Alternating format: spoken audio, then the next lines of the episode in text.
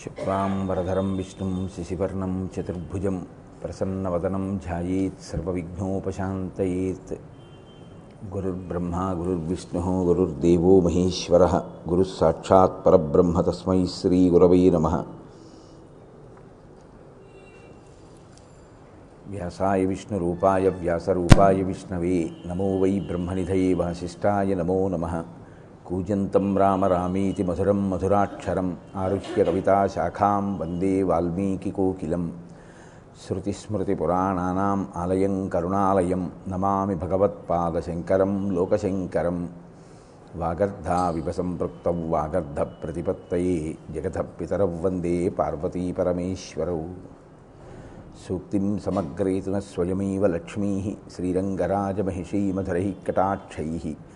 వైదగ్ధ్యవర్ణగుణగుంభనగౌరవైర్యాం కण्डूलकर्णकुहराः कवयोधयन्ति हैमोर्ध्वपुण्ड्रमजहन्मकुटं सुनासं मन्दस्मितं मकरकुण्डलचारुगण्डं बिम्बाधरं बहुलदीर्घकृपाकटाक्षं श्रीवेङ्कटैशमुखमात्मनिसन्निधत्ताम् మనోజవం మరుతతుల్యవేగం జితేంద్రియం బుద్ధిమతాం వరిష్టం వాతాత్మజం వనరయూధముఖ్యం శ్రీరామదూతం శిరసా నమామి ఆపదామపహర్తారం దాతారం సర్వసంపదాం లోకాభిరామం శ్రీరామం భూయో భూయో నమామ్యహం హరి ఓం పరమేశ్వర స్వరూపైన సభకి నమస్కారం.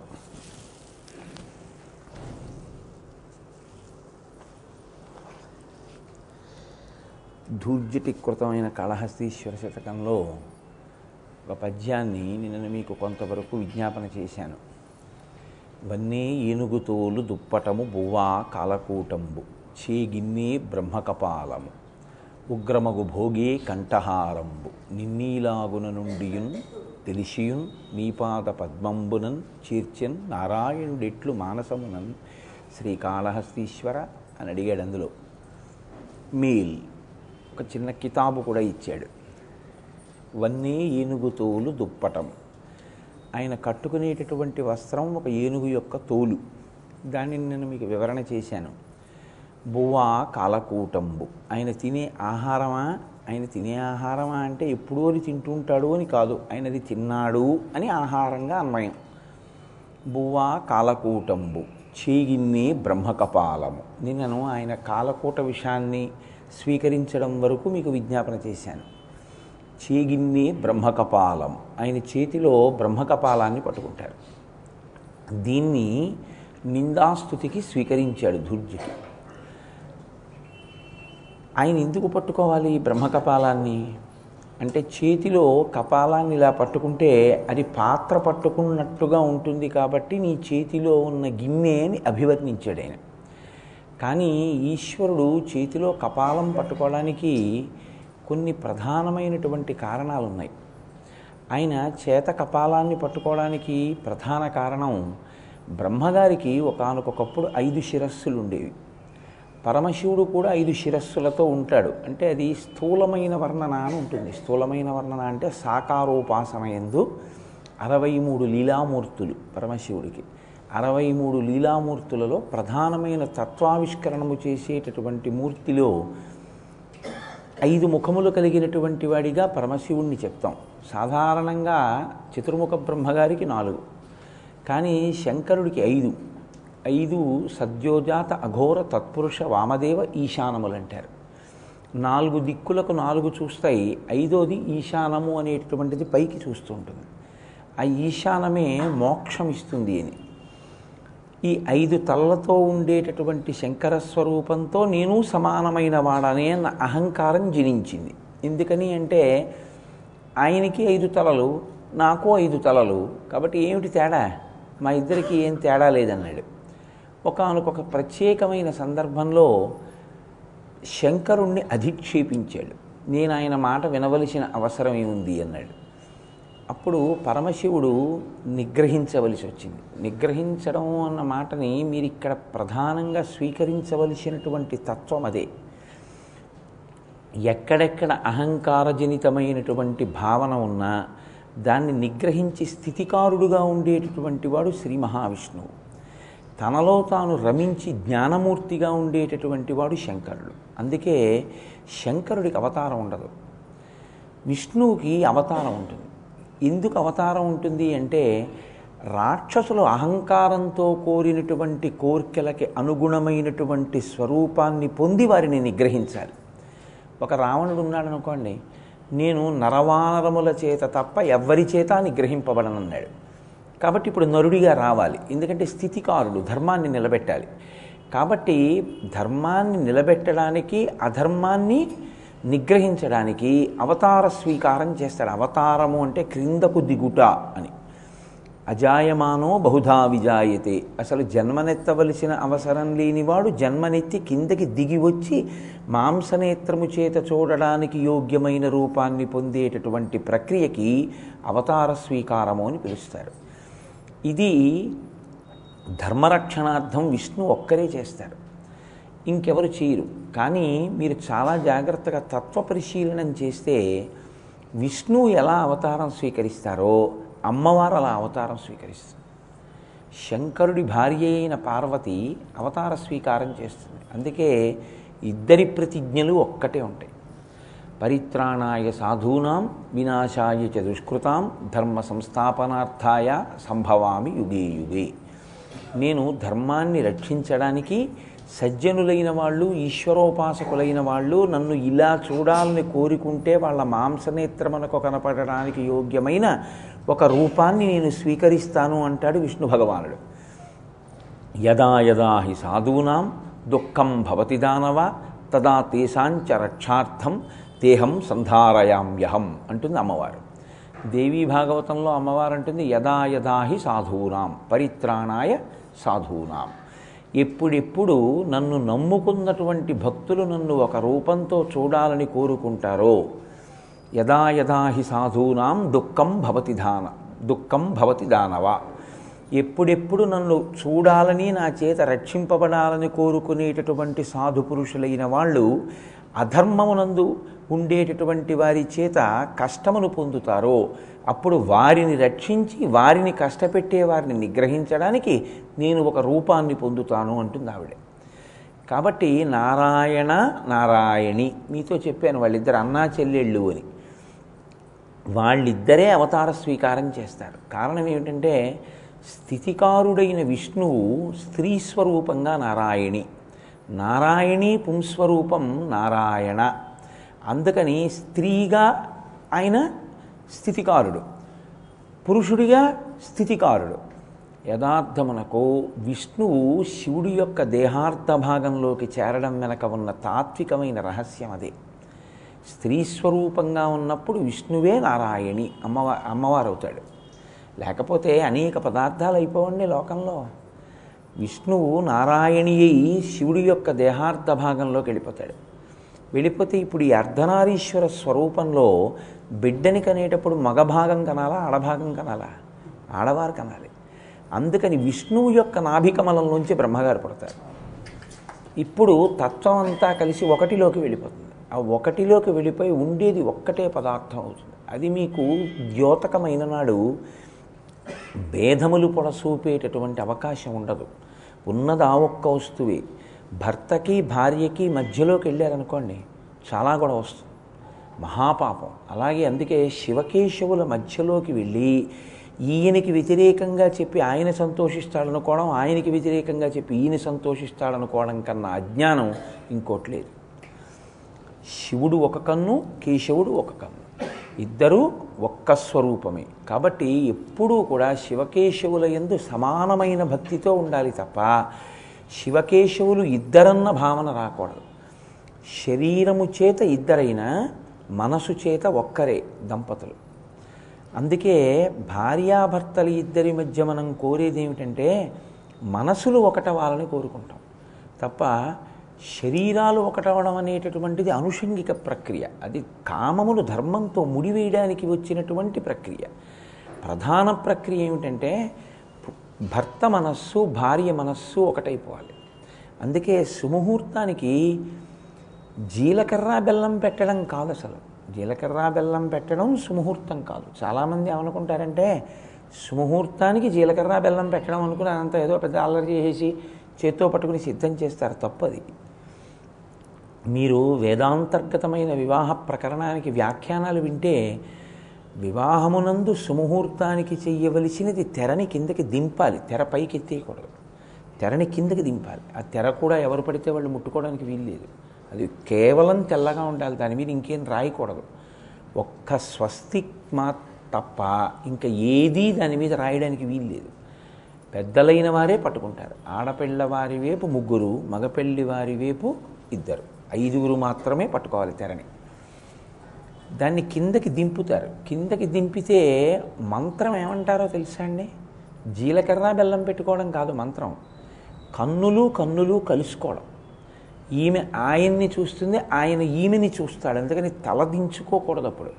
తల పైకెత్తమని చెప్పాలి కన్యాదాత. అందుకని పక్కన కూర్చోపెట్టుకుని చేయిస్తాడు జీలకర్ర బెల్లం. అమ్మా నువ్వు తల దించుకుని ఉండకు తెర దింపుతున్నారు. తల ఎత్తి నీ భర్త యొక్క కళ్ళల్లోకి చూడు అని చెప్పాలి. ఆయన ఈమెని చూడాలి. అది సుముహూర్తం. ఇద్దరూ ఒకరినొకరు చూసుకోవాలి. చూసుకుంటే ఆయన మంత్రం చెప్తాడు. నేను ఈమెను ఏ క్షణంలో చూశానో ఆ చూపుల కలయిక చేత మా దాంపత్యము వర్ధిల్లి ఐశ్వర్యము దిగుణీకృతమై మేము ఎన్నో వైదిక కార్యక్రమములు చేసేటటువంటి భాగ్యము మాకు కలుగుగాక. ఈ ముహూర్తము సుముహూర్తముగుగాక. అని సభవారిని అందరినీ అడుగుతాడు మీరందరూ చెప్పండి ఇది సుముహూర్తమేనా? అంటాడు. అంటే అయం ముహూర్త సుముహూర్తోస్తు అనాలి సభంతా లేచి. అని అక్షతలు పట్టుకెళ్ళి వేస్తారు ఇప్పుడు జీలకర్ర బెల్లం పెట్టుకుంటారు చూసుకున్న తర్వాత. ఎందుకలా అంటే జీలకర్ర బెల్లం జీలకర్ర మంగళద్రవ్యం. బెల్లానికి నిలవదోషం లేదు. అందుకే బెల్లం ముక్కే ఈశ్వరుడికి నైవేద్యం పెడతారు ఇంట్లో అప్పటికి వంట అవ్వకపోతే. తప్ప నిలవ ఉన్నటువంటి పదార్థాన్ని తీసుకొచ్చి ఈశ్వరుడికి ప్రాతకాల నివేదనలో వాడకూడదు. అందుకని జీలకర్ర బెల్లం కలిపి నూరితే పాజిటివ్ కరెంట్ వస్తుంది అందులోంచి. దీన్ని మూర్ధన్య స్థానము మీద పెడితే ఇద్దరి మనసులు ఒకటవుతాయి. ఆయన కొరకు ఆమె ఆమె కొరకు ఆయన. ఇప్పుడు మనస్సు ఒకటైపోయింది. శరీరాలు వేరుగా ఉన్నాయి. మీరు ఆయన దగ్గరికి వెళ్ళి ఆవిడ మీద చెప్పినా ఆవిడ దగ్గరికి వెళ్ళి ఆయన మీద చెప్పినా మీరు ఇద్దరికీ శత్రువు అవుతారు. ఎందుకంటే శరీరాలు వేరు కానీ మనస్సు ఒక్కటే. ఇది సనాతన ధర్మంలో వివాహ ప్రక్రియలో అత్యద్భుతమైనటువంటి ఘట్టం. అందుకే గురు శిష్యుల మధ్యలోంచి కానీ ఆలుమగల మధ్యలోంచి కానీ నందికి శివుడికి మధ్యలోంచి కానీ నడవకూడదు. అసలు నడవడాన్ని కూడా ఒప్పుకోరు. అలా వెళ్ళకూడదు కూడా. అది పరమ అధర్మం. అటువంటిది మీరు శివకేశవుల మధ్య ఎలా చెప్తారు భేదాన్ని? చెప్పడం కుదరదు. అలా చెప్పకూడదు కూడా. అలా చెప్తే అంతకన్నా పాపకర్మ ఇంకొకటి లేదు. కాబట్టి ధూర్జటి అందుచేత అంటున్నాడు బ్రహ్మకపాలము శివుడు పట్టుకున్నాడు. ఎందుకు పట్టుకున్నాడు? అంటే విష్ణు అవతార స్వీకారం చేస్తాడు అమ్మవారు అవతారం స్వీకారం చేస్తుంది. ఇప్పుడు ఒకనకొకప్పుడు తనని అధిక్షేపించినటువంటి బ్రహ్మ ఐదు తలలతో కూర్చునుండగా తన పట్ల శివుడి పట్ల అపచార దృష్టితో ఉన్నటువంటి ఆ బ్రహ్మగారిని చూసి వెంటనే పరమశివుడు ఏం చేశాడంటే నువ్వు ఇంత గొప్పవాడిని అనుకుంటున్నావా నీ శక్తి ఏమిటో నా శక్తి ఏమిటో చూపిస్తాను చూడు. అంటే మీరు వెంటనే ఏమంటారంటే అది రజోగుణం కాదా? ఇప్పుడు శివుడు కోపానికి లోనవడం నీకు నువ్వు ఇంత మొనగాడిని అనుకుంటున్నావా అని ఆయన ఈయన పట్ల అపచారం చేయడం ఇవన్నీ అంత గొప్ప గొప్ప వాళ్ళ మనస్సులలో కూడా అటువంటి భావనలు బయలుదేరడం మంచిదేనా? అంటే ఆయన రజోగుణమునకు లొంగి కాదు. బ్రహ్మగారి పట్ల ఉన్నటువంటి రజోగుణాన్ని తగ్గించడానికి. అసలు సృష్టిలో బ్రహ్మగారు ఎరుపు శంకరుడు తెలుపు విష్ణువు నలుపు. అక్కడే అక్కడుంది తత్వం అంతా. అసలు మీరు జాగ్రత్తగా చూస్తే తత్వాన్ని తీసుకెళ్ళి పెద్దలు అక్కడ దాచేశారు. విష్ణువు చేసే పని శివుడు చేస్తాడు. నేను ఇంతకీ ఎక్కడ బయలుదేరి ఎక్కడికి వెళ్ళానంటే విష్ణు అవతారం స్వీకరిస్తాడు అమ్మవారు అవతారం స్వీకరిస్తుంది శివుడు అవతారం స్వీకరించాడని చెప్పా. స్వీకరించడు అని ఆయన ఏం దుష్ట నిగ్రహం చేయడని మీరు అనుకోకండి. ఆయన దుష్ట నిగ్రహం చేస్తాడు. ఎందుకు చేస్తాడు? అంటే పరబ్రహ్మస్వరూపంగా మీరు భావన చేసినప్పుడు విష్ణు శక్తి శివుడిలో లీనమై ఉంటుంది కదా. అమ్మవారు అయ్యవారిలోకి లేరు. అందుకని ఆ భేదాలు ఏమి ఉండవు. ఆయన గజాసురుణ్ణి సంహరిస్తాడు. ఆయన అంధకాసురుణ్ణి సంహరిస్తాడు. రాక్షస సంహారం శివుడు చేస్తాడు. జ్ఞానబోధ విష్ణువు చేస్తాడు.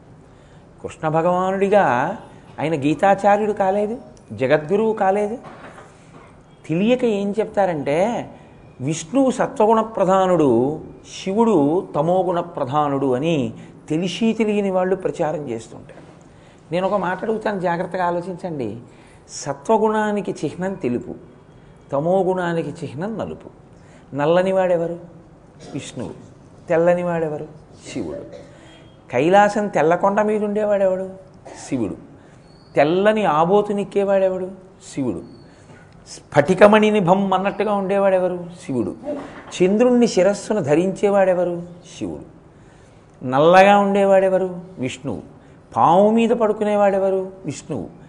నిద్రపోయేవాడెవరు? విష్ణువు. మీరు శని ఏకాదశి చేయట్లా పడుకున్నాడని. ఇప్పుడు తమోగుణం ఎవరిది? విష్ణువుదా శివుడిదా? విష్ణువుది తమోగుణం.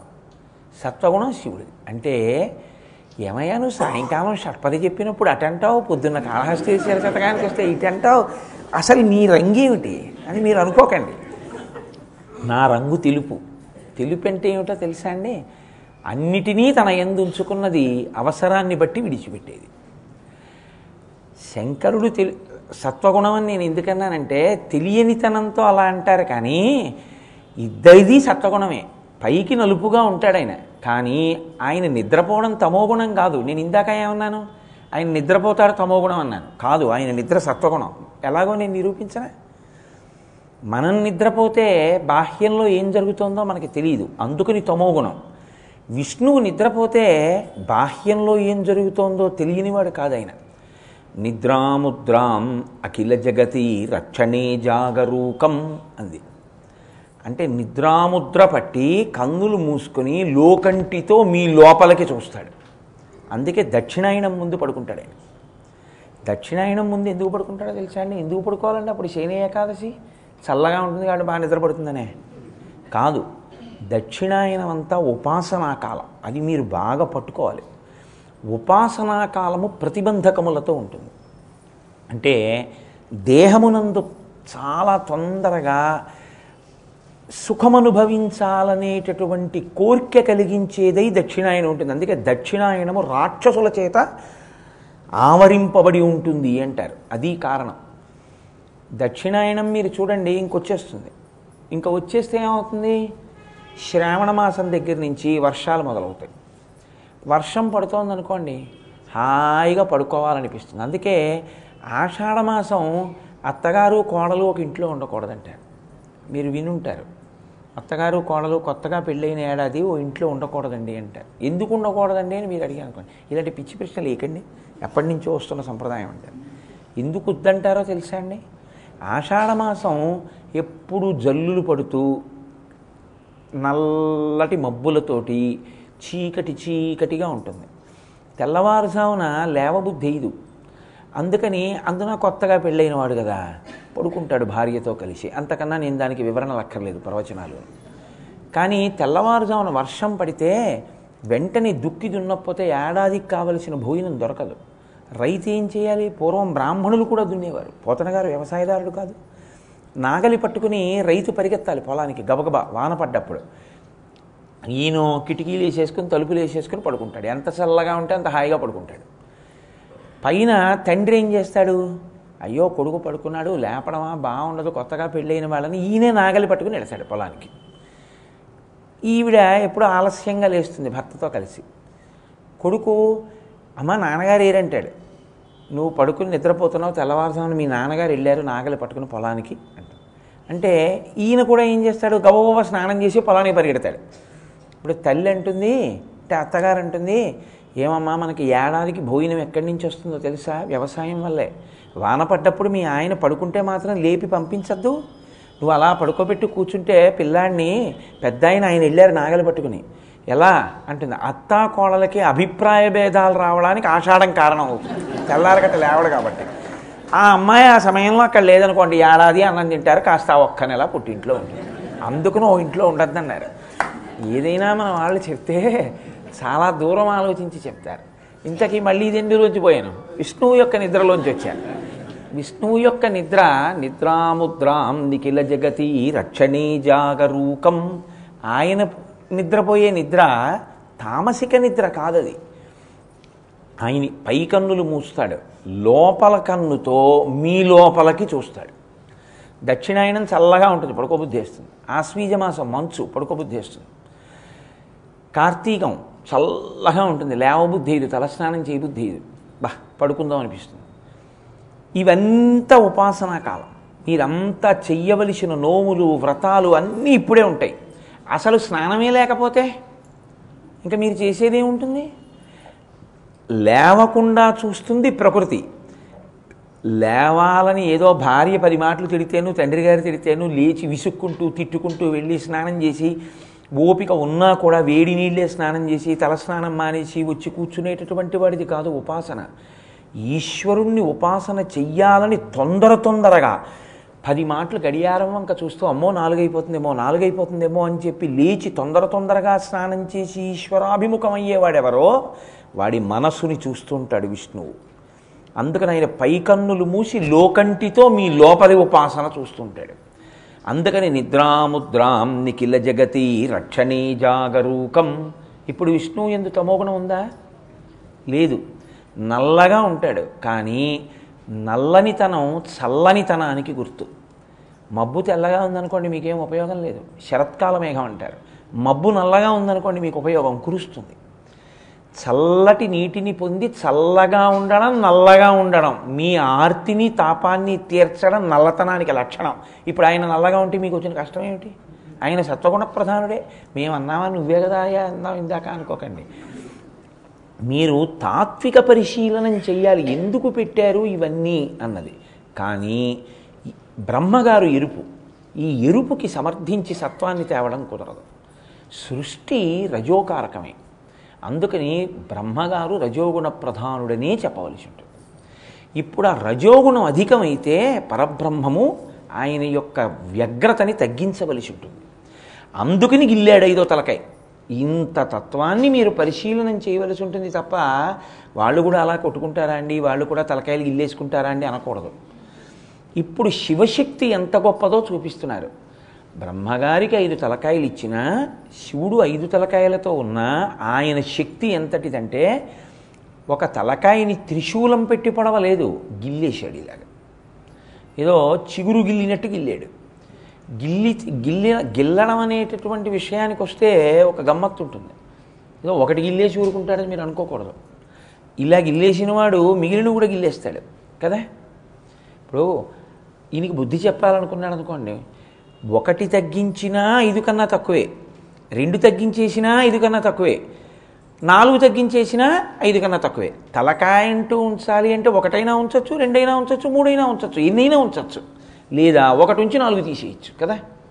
అందున అదేదో చాలా సంవత్సరాలు యుద్ధం జరిగిన తర్వాత ఓ తలకాయ పడిపోయిందంటే మళ్ళీ అంత యుద్ధం చేస్తాడా అనుకోవచ్చు. అంత కష్టం ఏం పడలేదు శివుడు గిల్లేశాడంతే. ఇప్పుడు ఇలా గిల్లేసిన వాడు మళ్ళీ ఇంకోటి ఇలా అనడం ఏమిటి లెక్క? గిల్లేస్తాడు కదా. ఇప్పుడు స్థితికార శక్తి ఎక్కడుంది అంటే రక్షణ శక్తి ఎక్కడుంది? అమ్మవారిలో ఉంది. నేను ఇది మీకు మనవి చేసింది. తత్వ పరిశీలనం చేయాలి ఎప్పుడు. విష్ణువే రక్షణ శక్తిగా అమ్మవారిగా ఆయన ఎడమ భాగంలో ఉన్నాడు. అమ్మవారి రూపం విష్ణు స్వరూపం. అందుకని సగంగా ఉన్నాడు. ఈ స్వరూపానికి కోపం వస్తే ఆ స్వరూపాన్ని పట్టుకుంటే ఆ స్వరూపం ఈ స్వరూపాన్ని ఆపుతుంది. అందుకే రుద్రాధ్యాయంలో ఒక మంత్రం ఉంది.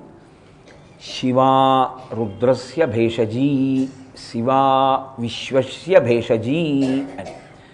శివ అంటే శివుడు. శివా అంటే పార్వతి. శివ శివా.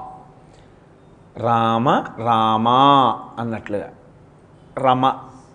అలాగే ఇప్పుడు శివా రుద్రస్య భేషజీ భేషజీ అంటే స్త్రీలింగం. ఆమె మూలిక. ఎవరి పట్ల? కోపం వచ్చినటువంటి శివుడు రుద్రుడు. కోపం తగ్గిన రుద్రుడు శివుడు. అంతే. నాన్నగారికి కోపం వచ్చింది బెల్ట్ తీశారు. నాన్నగారు బెల్ట్ నడుగు కట్టేసుకున్నారు శివుడు అయిపోయాడు. అంతే. ఇప్పుడు నాన్నగారికి కోపం ఎందుకు వస్తుందని అడిగారు. ఆవిడ వల్లే వస్తుంది. శివా రుద్రస్య భేషజీ శివా విశ్వస్య భేషజీ. ఆవిడే చేస్తుంది శివుణ్ణి రుద్రుణ్ణి. ఎందుకు చేస్తుందో తెలుసా అండి? పిల్లలు తప్పు మార్గంలో ఉన్నారనుకోండి అమ్మ కోపం అమ్మ దెబ్బలాడడం తాటాకులమంట. ఇప్పుడు పెద్ద కేకలేస్తుంది తిడుతుంది.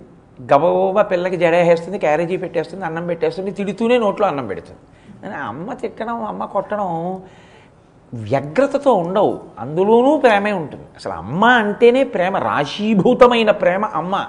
అందుకే పెద్దలు ఏమంటారంటే కరచరణాదులతో కదిలేటటువంటి ఈశ్వర స్వరూపమే అమ్మ. అమ్మని మించిన దైవం ఇంకొకటి లేదు. సృష్టి స్థితి లయ మూడు బ్రహ్మ విష్ణు మహేశ్వరులు చేస్తే ఆ మూడు కలిసి అమ్మలో ఉంటాయి. ఇవి తండ్రిలో ఉండవు. అది గమ్మత్తు. సృష్టి ఎంత అందమైన స్త్రీ అయినా కావచ్చు మాతృత్వాన్ని కోరుతుంది కదా. తన కడుపుని పిండం పెరగడానికి ఆవాసంగా ఇస్తుంది. ఆమె వికార వికారాన్ని పొందుతుంది. అయినా ఆవిడేం దాన్ని వికారం అనుకోదు పరిపూర్ణత్వం అనుకుంటుంది. అమ్మయ్య నేను ఎంత పరిపూర్ణత పొందానో అనుకుంటుంది. ఒక్కొక్కసారి నీకు మృత్యువు తటస్థించ తటస్థించవచ్చు అంటారు ప్రసవమనందు. నిజంగా ఆ వేదన అటువంటిది. కానీ ఆమె అంత బాధకి ఊరుస్తుంది వాడు పుట్టాలని. వాడెవరో ఆవిడికి తెలియదు. ఆవిడెవరో వాడికి తెలియదు. నాభీబంధంతో బొడ్డు సంబంధంతో తను తిన్నదాన్ని తన శక్తిని ఆ పిండానికి ఇచ్చేస్తుంది బయటికి వచ్చాక నిత్తురు పాలగా మార్చి స్తన్యంలోంచి ఇచ్చేస్తుంది.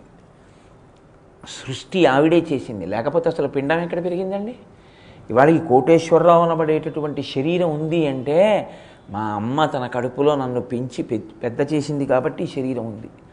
ఏమీ తెలియని రోజుల్లో ఆవిడ స్తన్యం ఇచ్చి పోషించింది కాబట్టి శరీరం ఉంది. ఆ తర్వాత వాడికి జలుబు చేస్తే ఆవిడికి జ్వరం వస్తే ఆవిడ ఉపవాసం ఉంటుంది. వాడికి దగ్గు వస్తే ఆవిడ వేడి చేసేవి తినడం మానేస్తుంది. అమ్మ స్థితికారుడు విష్ణువు ఆవిడ రక్షక శక్తి. అమ్మని మించినటువంటి విష్ణువు లేడు. అమ్మని మించిన బ్రహ్మగారు లేరు. అమ్మని మించిన లయకారుడు లేడు.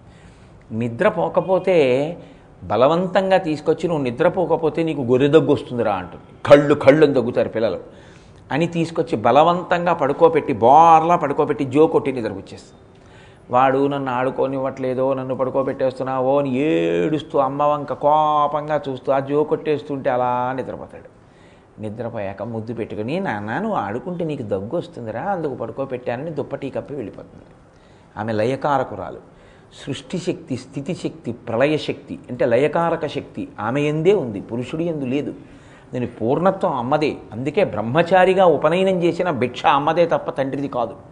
అమ్మదే పెద్ద స్థానం. అందుకే మాతృదేవోభవ. అమ్మకే పెద్దరికం ఇచ్చింది వేదం ఎంత పెద్ద పీట వేసిందో తెలుసా అండి ఆ అమ్మతనానికి? స్త్రీకి ఇచ్చిన గౌరవాన్ని పురుషుడికి ఇవ్వలేదు శాస్త్రం. ఎందుకు ఇవ్వలేదు అంటే ఒక్కటే కారణం ఆవిడ లేని రోజుని సృష్టి లేదు. అది యథార్థం అంగీకరించవలసిందే. అసలు ఈ లోకం లేదు. అందుకే పురుషుడు అవకాశం ఉంటే సాష్టాంగం చెయ్యాలి నేల మీద పడి. స్త్రీ చెయ్యక్కర్లేదు. ఆమె మోకాళ్ళ మీద మోచేతుల మీద చేస్తే చాలు. ఈ సృష్టి అంతా దేంట్లోంచి బయటికి వస్తోందో ఈ సృష్టి అంతా ఏ అవయవములలోని పాలు తాగి బతుకుతోందో అవి నేల తగిలి. నమస్కారం చెయ్యక్కర్లేదు. వాటిని నేను అవమానించనన్నాడు పరమేశ్వరుడు కూడా. తగలక్కర్లేదు. వాళ్ళు ఇలా అంటే చాలా ఈశ్వరుడే అంత గౌరవించాడు స్త్రీత్వాన్ని. మనం సంస్కారవంతులైన వాళ్ళం మనం ఎంత గౌరవించవలసి ఉంటుందో వేదము పురాణము సరిగా అర్థమైతే యాసిడ్ దాడులు అవి ఏమి ఉండవు లోకంలో. అవి వాటి బోధ లేక వాటిని సరిగ్గా అర్థం అయ్యేటట్టు తెలుసుకోక ఇవాళ లోకంలో ఇవన్నీ వచ్చాయి. రామాయణం భారతం భాగవతం అంటే ఛాందసత్వం అని ఏనాడన్నారో ఆనాడే ఈ దేశం నాశనం అయింది రామాయణ భారత భాగవతాలు తల మీద పెట్టుకోవలసినవి అని అనుకుని ఉంటే ఇవాళ అసలు ఇంత గొప్ప వ్యవస్థ ఇంతమంది పోలీసులు అక్కర్లేదు. ఎవరికి వాళ్ళు సం సంస్కారవంతులుగా ఉండి ఉండేవారు.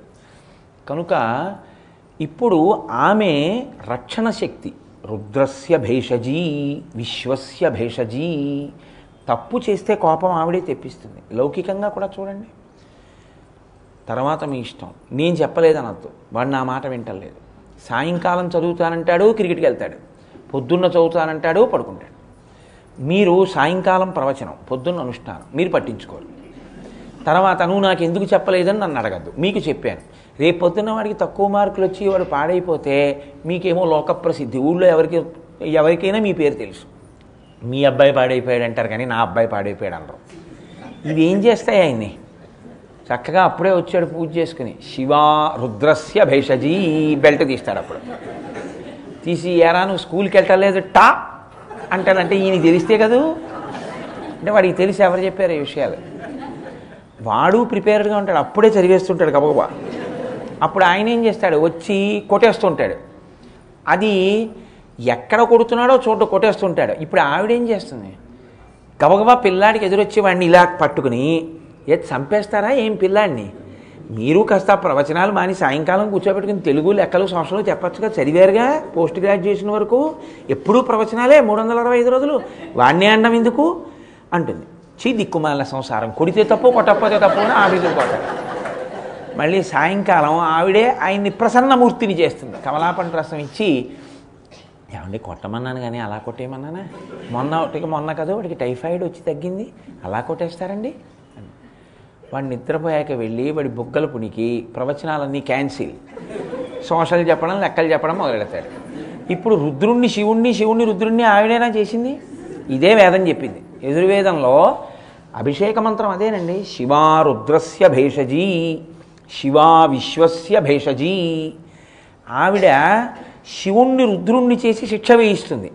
రుద్రుణ్ణి శివుణ్ణి చేసి రక్షింపజేస్తుంది. కాబట్టి ఇప్పుడు శివుడు రుద్రుడై తలగిల్లాడు. ఎవరి వల్ల? ఆవిడ వల్లే. ఇప్పుడు ఎవరిని అడిగితే ఆగుతాడు? రుద్రుడు శివుడు ఎవరిని అడిగితే ఆగుతాడు? ఆవిడని అడిగితేనే ఆగుతాడు కదా? అందుకని ఏం చేయాలి? శంకరాచార్యుల వారు ఈ రహస్యాన్ని సౌందర్యలహరిలో చెప్పారు. మృణాళీ మృద్వీనాం తవ భుజలతానాం చతసృణాం చతుర్భిస్సౌందర్యం సరసిజభవస్తౌతివదనై. నకేభ్య సంత్రస్యన్ ప్రథమమథనాదంధకరిపో చతుర్ణాం శీర్షాణం సమమ సమమభయ హస్తార్పణధియా అన్నారు. ఐదో తలకాయ గిల్లేస్తే నాలుగే ఉన్నాయి బ్రహ్మగారికి. ఆయన పద్మంలో కూర్చుంటాడు కదండి తామర పువ్వులో? అమ్మవారి వంక చూసి అమ్మా గిల్లేస్తున్నాడమ్మా అన్నట్ట. అనగానే ఆవిడేం చేసిందిట నీకు నాకు ఓ బంధుత్వం ఉందిలేవో అయిందిట. అమ్మా అనగానే కొడుకు కదా మరి. మృణాళీ వృద్ధీనాం. ఆయన తామర పువ్వులో కూర్చుంటాడు అమ్మవారి చేతులు తామర తూడుల్లో ఉంటాయి. శంకరాచార్యులు వారు ఏది చెప్పినా చాలా ఆశ్చర్యంగా ఉంటుంది. తామర తూళ్ళు నున్నగా ఉండాలి కదండి. వాటి మీద ఏదో త్రిభుజాకారంగా పొక్కుల్లో ఉంటాయి కొంచెం. మరి పొక్కుల్లో ఉంటాయి కదా అమ్మవారి చేతులు నున్నగా ఉంటాయి కదా. మరి ఆ పొక్కుల్లో ఎందుకున్నాయని అడిగారు.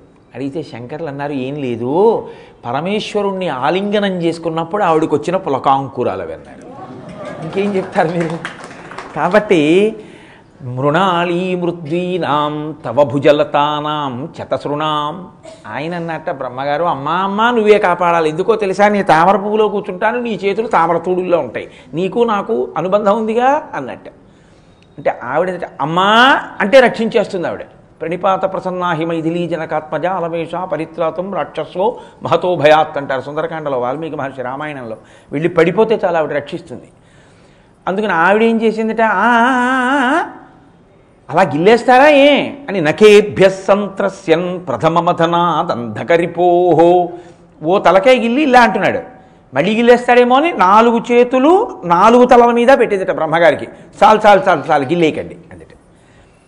ఇప్పుట ఎప్పుడూ జాగ్రత్త పడుతుంటట. అమ్మ బాబోయ్ ఆవిడ ఈ నాలుగు చేతులు పైన లేకపోతే గిల్లేసిన ఉస్మాయి తలకాయలన్నీ. అని అందుకని గిల్లేసిన తలకాయ ఏం చేశాడు? చేత్తో పట్టుకున్నాడు. అది కపాలం అయింది ఇప్పుడు ఈ కపాలాన్ని అందుకు పట్టుకున్నాడయా ఆయన యొక్క రక్షణ శక్తికి అది పరాకాష్ట. అది అమ్మవారి అయ్యవారిలో ఉండేటటువంటి శివ శివాతత్వమునకు ప్రతీక. వాళ్ళే శిక్షిస్తారు వాళ్ళే రక్షిస్తారు. అందుకని జగతపితరవు వందే పార్వతీ పరమేశ్వరవు తల్లిదండ్రులు ఇంట్లో ఎలా ఉంటారో లోకానికి తల్లిదండ్రులు కూడా అలాగే ఉంటారు. దక్షయజ్ఞంలో పిల్లలు తప్పు చేస్తే శిక్ష వేస్తుంది. హాలాహల భక్షణ సమయంలో పిల్లలు ఏడిస్తే శివుడి చేత హాలాహలం తాగిస్తుంది. లోకాన్ని రక్షిస్తుంది లోకాన్ని శిక్షిస్తుంది. ఎవరి ద్వారా? ఆయన ద్వారా. ఇది వాళ్ళిద్దరి దాంపత్యంలో ఉండే రహస్యం. దీన్ని తత్వాన్ని చెప్తుంది ఆ- స్థితి. ఇది స్తోత్రం చేయడం లోపల దాచారు. పైకి బ్రహ్మ బ్రహ్మకపాలాన్ని చే గిన్నె బ్రహ్మకపాలము చేతిలో గిన్నె కింద పట్టుకున్నావయా బ్రహ్మకపాలాన్ని అన్నారు. ఇప్పుడు బ్రహ్మగారు అన్నారు నువ్వు ఎలాగో గిల్లేశావుగా? నా కపాలం నీ చేతిలోకి వచ్చిందిగా అలా వదిలేయకు. ఏం చేస్తావో తెలుసా? కపాలీశ్వరుడన్న పేరుతో తిరిగన్నారు. ఎందుకుట కపాలేశ్వరుడని పేరు? అంటే మనం గత జన్మలలో చేసుకున్న పాప పుణ్యములను అనుసరించి ఈ వాసనా బలంతో ఇలా బతుకు అని బ్రహ్మగారు లలాట లిఖితారేఖ పరిమాష్టం నశక్యతే రాసేస్తాడు. పరమశివుడు బ్రహ్మకపాలం చేత్తో పట్టుకుని కపాలీశ్వరుడుగా నిలబడి ఆయనంటట నీ బుద్ధిని నాకు ఇయ్యి నిన్ను నేను రక్షిస్తాను. నీ వాసనా బలాన్ని నేను తీసేస్తాను. నీ బుద్ధిని యాచిస్తాడు కపాలంతో నీ బుద్ధిని నా పాదముల దగ్గర పెట్టు నిన్ను నేను రక్షిస్తానని చెప్పడం కపాలీశ్వర స్వామి యొక్క స్వరూపం చెన్నైలో ఉంది. కపాలీశ్వర స్వామి దేవాలయం. అందుకని దాన్ని కింద పడయలేదు ఆయన. పడయకుండా చేత్తో పట్టుకున్నాడు.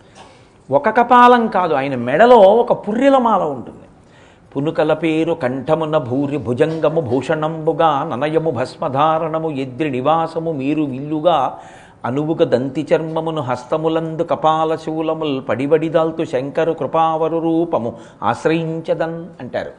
పునుకల పేరు కంఠమున. ఓ పెద్ద పుర్రిలమాల ఒకటి వేసుకుని ఉంటాడు శివుడు. ఎందుకు ఆ పుర్రెలమాల వేసుకోవడం చాలా అమంగళప్రదంగా ఉండదా?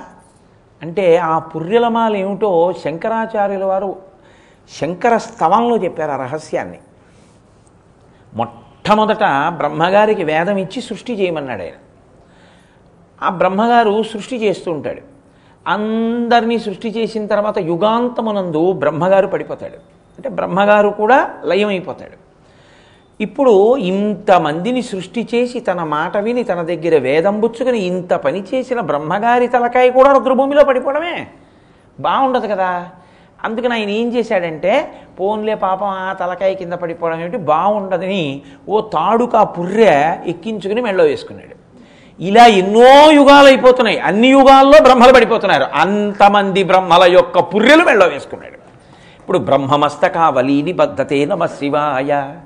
ఇంతమంది బ్రహ్మల ఆయ పుర్రెలు ఆయన మెళ్ళో ఉన్నాయి కానీ ఆయన మాత్రం అలాగే ఉన్నాడంటే శాశ్వతుడని గుర్తు. తాను నశించని వాడు నశింప చేయగలిగినవాడు లోకములన్నీ లయమైపోతాయి కానీ లోకంబులు లోకేశులు లోకస్తులు తెగిన తుది అలోకంబకు పింజీకటి కావల ఎవ్వండేకాకృతి వెలుగు అతనిని సేవింతున్నంటారు పోతన గారు భాగవతంలో గజేంద్ర మోక్షంలో. నత్ర సూర్యోభాతి రచంద్రతారకం నేమా విద్యుతో భాతి కుతోయమగ్ని త్వమేవ భాంతమనుభాతి సర్వం తస్య భాత భాషా సర్వమిదం విభాతి అంటుంది ఉపనిషత్తు. అన్ని వెలుగులకు అవతల ఏ వెలుగు వెలుగుతోందో ఆ వెలుగు ఈశ్వరుడు పరంజ్యోతి. కాబట్టి ఇప్పుడైనా కేవలం పుర్రె పట్టుకోవడమే కాదు పుర్రెల దండ కూడా మెళ్ళో వేసుకున్నాడు. ఇప్పుడు ఆయన దండ మెళ్ళో వేసుకున్నాడు పుర్రె చేత్తో పట్టుకున్నాడని అమంగళ స్వరూపమా? అది ఆయన యొక్క గొప్పతనము మీ- మీకు మీ జన్మ లక్ష్యాన్ని బోధ చేసేటటువంటి స్వరూపమా? నా కాళ్ళు పట్టుకో నీ పుర్రెలో బుద్ధి మారుస్తాను. నీ వాసనలు తీసేస్తాను. నిన్ను నావాణ్ణి చేసుకుంటాను. అందుకే ఎక్కడెక్కడ శివస్వరూపం ఉన్నా అక్కడక్కడ మనకు వచ్చేటటువంటి ప్రమాదాల మించి కప్పదాటు వేయిస్తాడే. ఆయన. ఆయన అలా అనుగ్రహిస్తూ ఉంటాడు. జ్వాలాతోరణము అని చేస్తారు కార్తీక మాసంలో. ఎందుకు చేస్తారో తెలుసా అండి? జ్వాలాతోరణం చేయడం వెనక ఒక రహస్యం ఉంది. పంట ఇంటికి వస్తుంది కార్తీక మాసంలో. పంట నువ్వు తిను నాకు అక్కర్లేదు ధాన్యం అంతా నువ్వు తినేయి. నీకేమైనా ఓపిక ఉంటే కంకులు తీసుకొచ్చి ఇలా కిందకు వచ్చేటట్టుగా గుత్తికట్టు అంటారు. గుత్తికట్టు కట్టి గుళ్ళోకి తీసుకొచ్చి కడతారు. నేను ఎక్కడుంటానో తెలుసా? నమో వృక్షేభ్యో హరికేశాయోపవీతినే పుష్టానాం పతయే నమో నమో. నేను లేనిదేం లేదు. ఈ పక్షులు మృగాలు అన్నీ నేనే. నువ్వు తీసుకొచ్చి కడితే పక్షుల రూపంలో తింటాను ఆ గింజలు. చాలు. నీకు ప్రతిరోజు శివాలయంలో ఒక్కొక్క వడ్డు గింజ పక్షులు తింటుంటే శివుడికే నువ్వు నైవేద్యం పెట్టేసినట్టు. ఇన్ని గింజలు నాకి అన్ని గింజలు నీకు ఇస్తాను గడ్డంతా నీ పశువులకి పట్టుకెళ్ళు. కొద్దిగా కొత్త గడ్డి పట్టుకొచ్చి స్తంభానికి కడతారు. కట్టి దాన్ని వెలిగిస్తారు. వెలిగించి పార్వతీ పరమేశ్వరులతో కూడినటువంటి పల్లకి దాని కింద నుంచి పెడుతుంది మీరు కూడా పల్లకి కింద నుంచి మూడు మాటలు వెళ్ళాలి. దాంతోపాటు ఎందుకని అంటే ఒక పెద్ద అభయం ఇస్తాడు. ఏమిటా అభయం అంటే మీరు భైరవుడు అని చూసుంటారు. శివాలయాల్లో ఉంటాడు కాలభైరవుడు అని. ఆయన దిగంబరంగా ఉంటాడు. ఆ కాలభైరవుడే రెండు రూపాలతో ఉంటాడు. ప్రసన్న భైరవుడు రౌద్ర భైరవుడు అని. పాపాలు చేసినటువంటి వాళ్ళు శరీరాన్ని విడిచిపెట్టిన తర్వాత చాలా రౌద్రమైన స్వరూపంతో కనపడి యమద్వారం వైపుకి తీసుకెడతాడు ఆయన. అసలు ఆ యమద్వార ప్రవేశం అతలాకుతలంగా ఉంటుందంటారు అసలు ఆ చప్పుళ్ళు వినడమే అంత భయంకరంగా ఉంటుంది అంటారు చేసిన పాపాలకి. అగ్ని జ్వాలలతో వెలుగుతూ ఉంటుంది ఆ ద్వారం. దాంట్లోంచి లోపలికి వెళ్ళాలి. అప్పుడే జీవుడు ఉడికిపోతాడు. అంత బాధ ఉంటుంది అని. సర్వేశ్వరుడు అంటే అట్ట శివుడు ఏమిరా ఈ ఈ అన్నం కోసం కాదు ఇన్ని తప్పుడు పనులు చేస్తున్నావు? పంట ఇంటికి వచ్చిందిగా పంట నీ ఇంట్లో పెట్టుకోవు గుక్కెడు కంకులు తెచ్చి నా గుళ్ళో కట్టు. గడ్డి నీకంత అక్కర్లేదుగా ఇంత గడ్డి తెచ్చి స్తంభానికి కట్టి వెలిగించు. అది జ్వాలాతోరణం అదే యమద్వారం జ్వాలాతోరణం. నీ శరీరం పడిపోయిన తర్వాత అది చూడకుండా ఉండడానికి నీ ముందు నేను ఉంటాను నిన్ను కాపాడతాను. నువ్వు చేసిన పాపాలు క్షమిస్తాను కాస్త గడ్డి తెచ్చి కర్ర కట్టి వెలిగించి నేను ముందు నడుస్తాను నా వెనక నువ్వు నడు. మన కోసమని పరమేశ్వరుడు పల్లకీలో తిరుగుతాడు. అది జ్వాలాతోరణమైన ఆయన సౌలభ్యానికి గుర్తు. ఎందుకని తండ్రితనం. ఎంత పాడవుతున్నాడో అంత బెంగెట్టుకుంటాడు తండ్రి. అయ్యో వాడు ఇలా వృద్ధిలోకి వస్తాడు ఎలా వృద్ధిలోకి వస్తాడు ఎలా వృద్ధిలోకి వస్తాడని వాడి కోసం నోములు వాడి కోసం వ్రతాలు. నా దగ్గరికి వచ్చి అడిగే వాళ్ళలో తల్లిదండ్రులు తొంభై శాతం మంది ఇవి అడుగుతారు నేను బాగుండాలని ఎవరు అడగరు. మా అమ్మాయి పెళ్ళి అవ్వాలండి మా అబ్బాయికి ఉద్యోగం రావాలండి వాడు సరిగ్గా ఉండట్లేదండి వాడు చదువుకోవట్లేదండి. అయితే అమ్మాయి ఇది చదివిస్తారా? వాడు చదవడండి. నేనేమన్నా చదవనా అండి? అది తల్లితనం తండ్రితనం కదా. నాకు ఎప్పుడు ఈ పార్వతీ పరమేశ్వరులు జ్ఞాపకానికి వస్తుంటారు నన్ను వాళ్ళు అలా అడుగుతుంటే. అమ్మా అయ్యేటంచు ఎవ్వరిని నేనన్నాను శివాని నేను సుమి. మామూలుగా లౌకికమైన తల్లిదండ్రులకే ఇలా ఉంటే పాడైపోతున్న మనని చూసి ఆయన ఉద్ధరించడానికి ఎన్ని స్వరూపాలు తీసుకున్నాడో. ఒక పాలీశ్వరుడిగా వచ్చాడు. జ్వాలాతోరణ స్వరూపంగా వచ్చాడు. వచ్చి "ఈ జ్వాలాతోరణంలో నా వెనక రారా? అన్నాడు.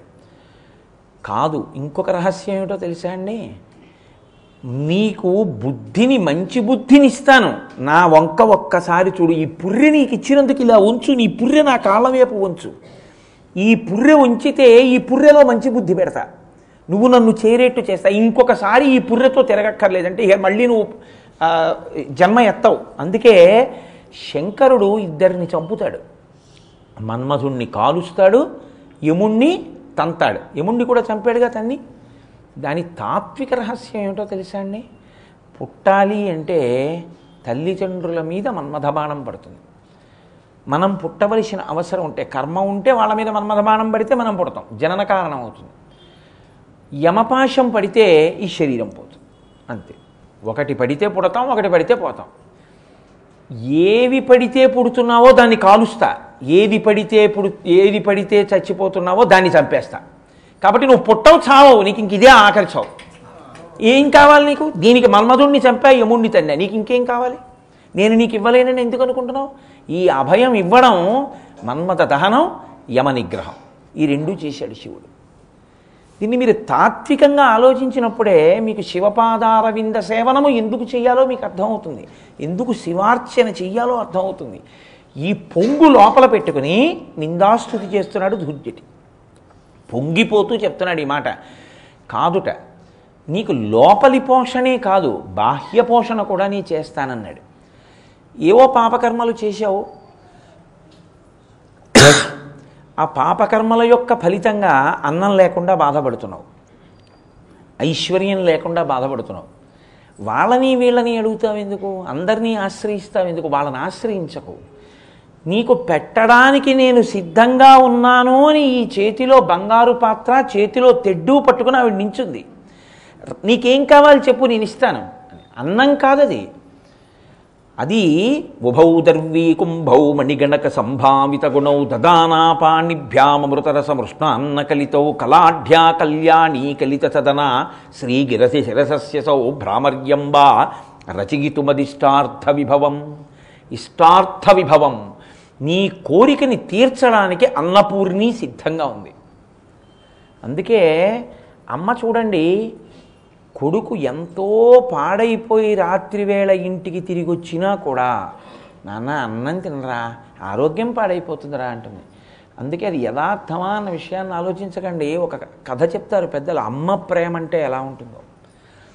వెనకటికి ఒక వలయాలి దగ్గరికి వెడితే ఆవిడకి ఆయన తల్లి మీద కోపం. ఆ యువకుడు ఆ వెలయాలి దగ్గరికి వెళ్ళాడు నీ పొందు కావాలి నాకు అన్నాడు ఆవిడంది నీ తల్లి గుండె పట్టరా నీకు పొందు సుఖం ఇస్తాను ఆయన రాత్రి తల్లి నిద్రపోతుంటే కత్తి పెట్టి గుండె కోసేశాడు. కోసేసి ఆ గుండెకాయ చేత్తో పట్టుకున్నాడు. అది ఇంకా లబ్ డబ్బని కొట్టుకుంటోంది. చేత్తో పట్టుకుని గబగబా విలయాల దగ్గరికి వెడుతూ గడప తండ్రుకుని కింద పడిపోయాడు. చేతిలోంచి కింద పడ్డ అమ్మ గుండెందిట నానా దెబ్బ తగిలిందా? అందిట. తన గుండె కోశాడని కూడా చూడదు. వాడికి దెబ్బ తగిలిందేమో అని చూస్తుంది. అది అమ్మతనం అంటే. అందుకే అమ్మతనాన్ని పరిహసించినవాడు ఆడదాన్ని నీచపు చూసి చూ చూపు చూసినవాడు ఎన్ని పూజలు చేసినా ఒకటే. రావణాసురుడు ఎంత పూజ చేస్తే సీతమ్మని చూడకూడని చూపు చూస్తే రక్షించింది. ఆడదాన్ని గౌరవించిన కన్నా పూజ లోకంలో ఇంకోటి లేదు. కాబట్టి అమ్మ అన్న మాట అంత గొప్పది. కాబట్టి ఇప్పుడు ఆవిడ నీకు అన్నం పెట్టడానికి సిద్ధంగా ఉంది. మగవాడు అన్నం పెట్టాడు అనుకోండి రాడు దగ్గరికి. నాన్నగారు అన్నం పెట్ రోజు నాన్నగారు అన్నం పెట్టడం అలవాటు అనుకోండి. తప్పు చేసిన పిల్లాడు ఇంటికి రాడు అసలు అన్నం తినడానికి. ఎందుకంటే నాన్నగారు అన్నం పెడతారంటే కొడతాడు గరిటెట్టి. అమ్మ అన్నం పెడుతుంది అనుకోండి ఏడుస్తుంది. ఎవరే పాడైపోయావరా నాన్న అన్నం తినరా అని ముందు అన్నం పెట్టేసి వాడు మజ్జిగ అన్నంలోకి వచ్చాక ఏడుస్తుంది. ఎందుకో తెలుసా అండి? పప్పు అన్నంలో ఏడిస్తే నువ్వు ఇలా పాడైపోతున్నావురా అని వాడు తినకుండా లేచిపోతాడేమో అని మజ్జిగ అన్నం తినే వరకు ఓర్చుకుని ఒరే నువ్వు ఇలా పాడైపోతున్నావు ఆరోగ్యం పాడైపోతుంది నాన్నగారు ఎంత బాధపడుతున్నారో తెలుసా? అని అప్పుడు ఏడుస్తుంది. వీడు నువ్వు ఎప్పుడు నన్ను ఇలాగే తినేస్తావని లేచిపోతాడు. ఆవిడ మాత్రం అలా చెప్తూనే ఉంటుంది. వాడి కోసం ఉపవాసాలు చేస్తూనే ఉంటుంది. అది అమ్మతనం అంటే. అటువంటి అమ్మ అన్నపూర్ణ అది మొట్టమొదట శంకరుడు పెట్టిన వ్యవస్థ. పార్వతి నా దగ్గరికి రారు. నీకేం కావాలో చెప్పు నేను ఇస్తానంటే నీ చేసిన పాపం ఉంది కొడతావేమో అంటారు. నా త్రిశూలం వంక చూస్తారు. అందుకని అన్నపాత్ర గరిటే నీకు ఇచ్చేస్తాను నువ్వు పెట్టి. ఆవిడంది తప్పకుండా అంతకన్నా నాకేం కావాలి? అదే కదా అమ్మతనం. అందుకని ఆవిడ అన్నపూర్ణగా నిలబడింది. అందుకే మీకు కేరళలో ఒక అన్నపూర్ణేశ్వరి దేవాలయం ఉంది. అక్కడ ఏం చేస్తారో తెలుసా అండి?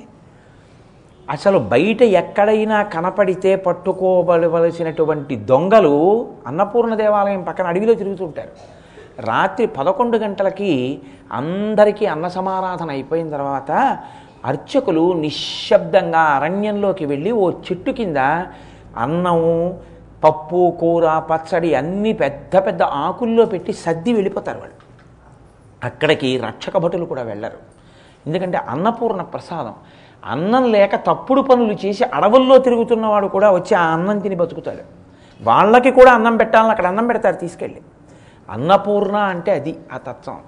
ఆవిడ రచయితు మధిష్టార్థ విభవం. ఆ తల్లి మీ కోరిక ఏదైనా తీరుస్తుంది. ఆవిడ ఇలా పట్టుకుందిటే రారా పెడతానని. ఓడన్నాడు ఆడదాన్ని అడగలమా అన్నాడు. లేరండి మహిషాసురుడు లేడు. ఆడదన్న చులకన. ఆడది నన్నేం చేస్తుంది అంటుంటాడు ఒక్కొక్కడు.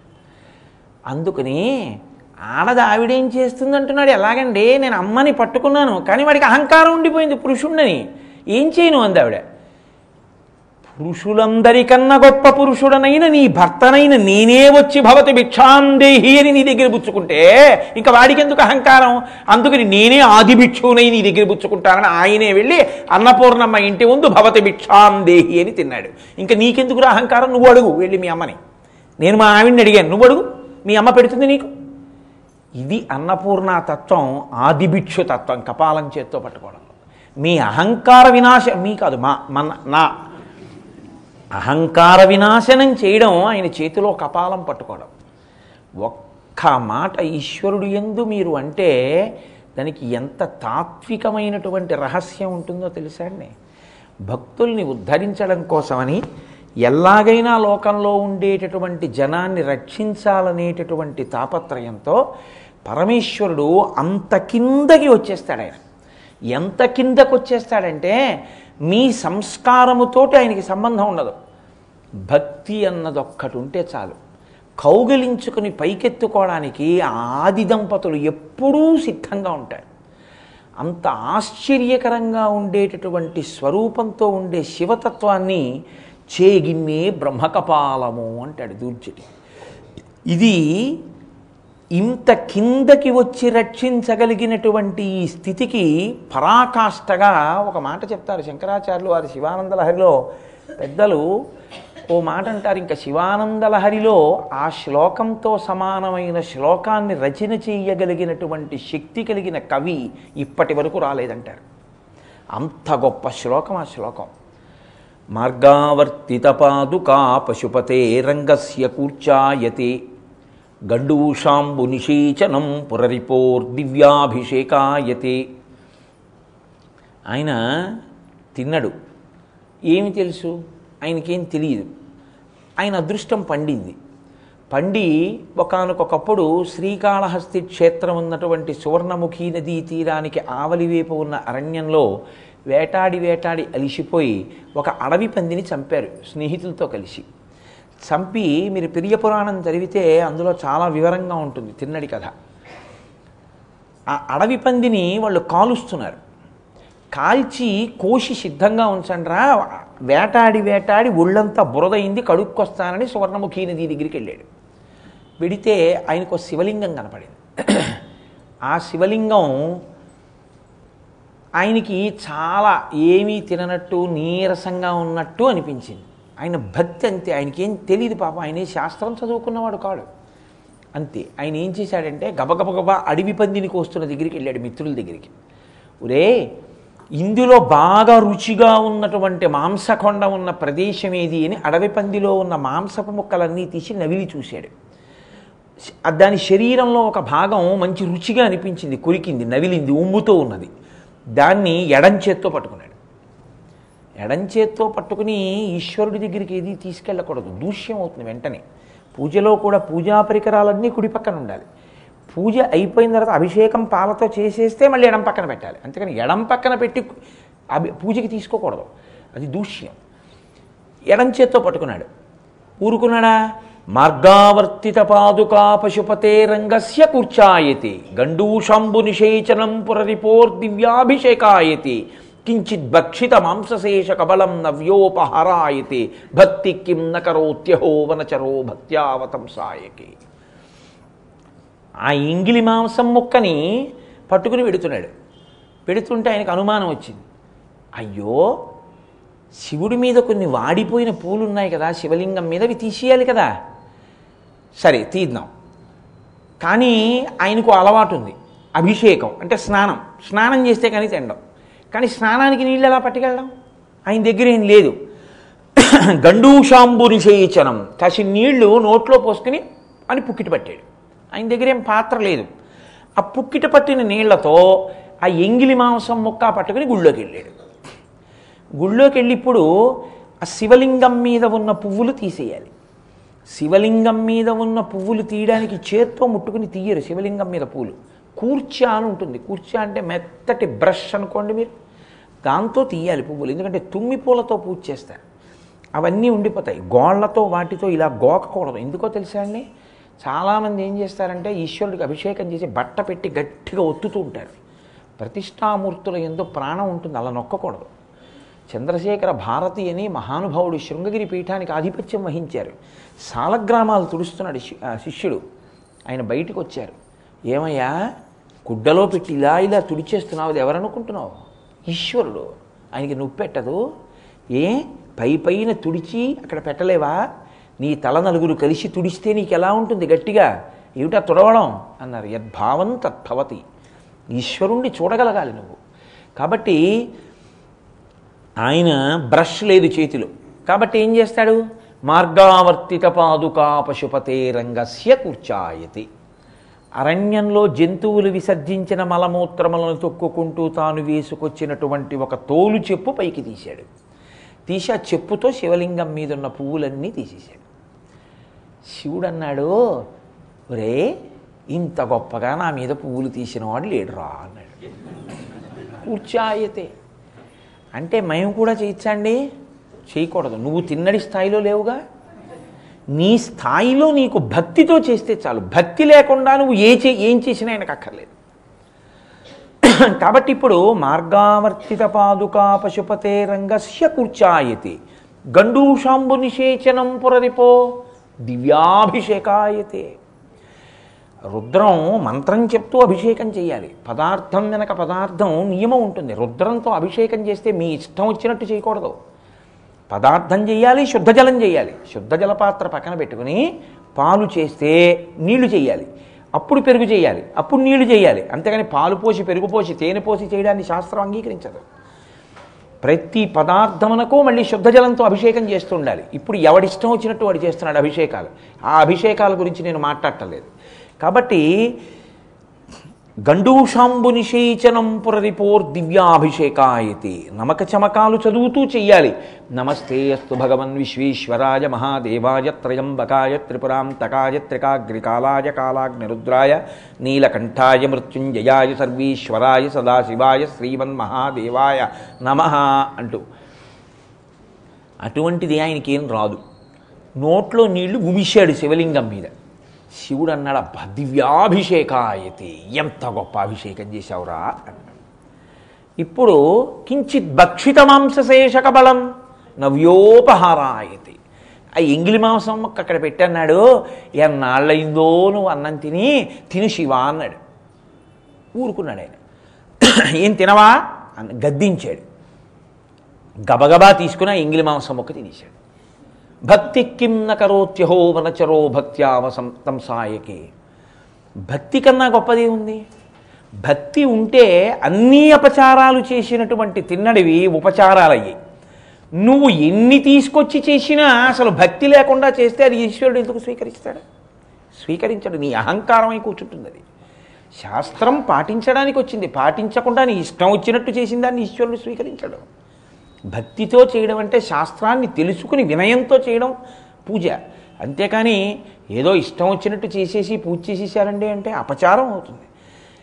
భక్తితో చేసిన అపచారం తెలియక చేసిన అపచారం కూడా ఉపచారం అయింది శివానంద లహరిలో శంకరుడు ఎంతకి కిందకి దిగొచ్చేస్తాడో భక్తి ఉన్న వాళ్ళ కోసం చూపించడానికి శంకరాచార్యులు వారు ఇచ్చారు ఈ శ్లోకాన్ని.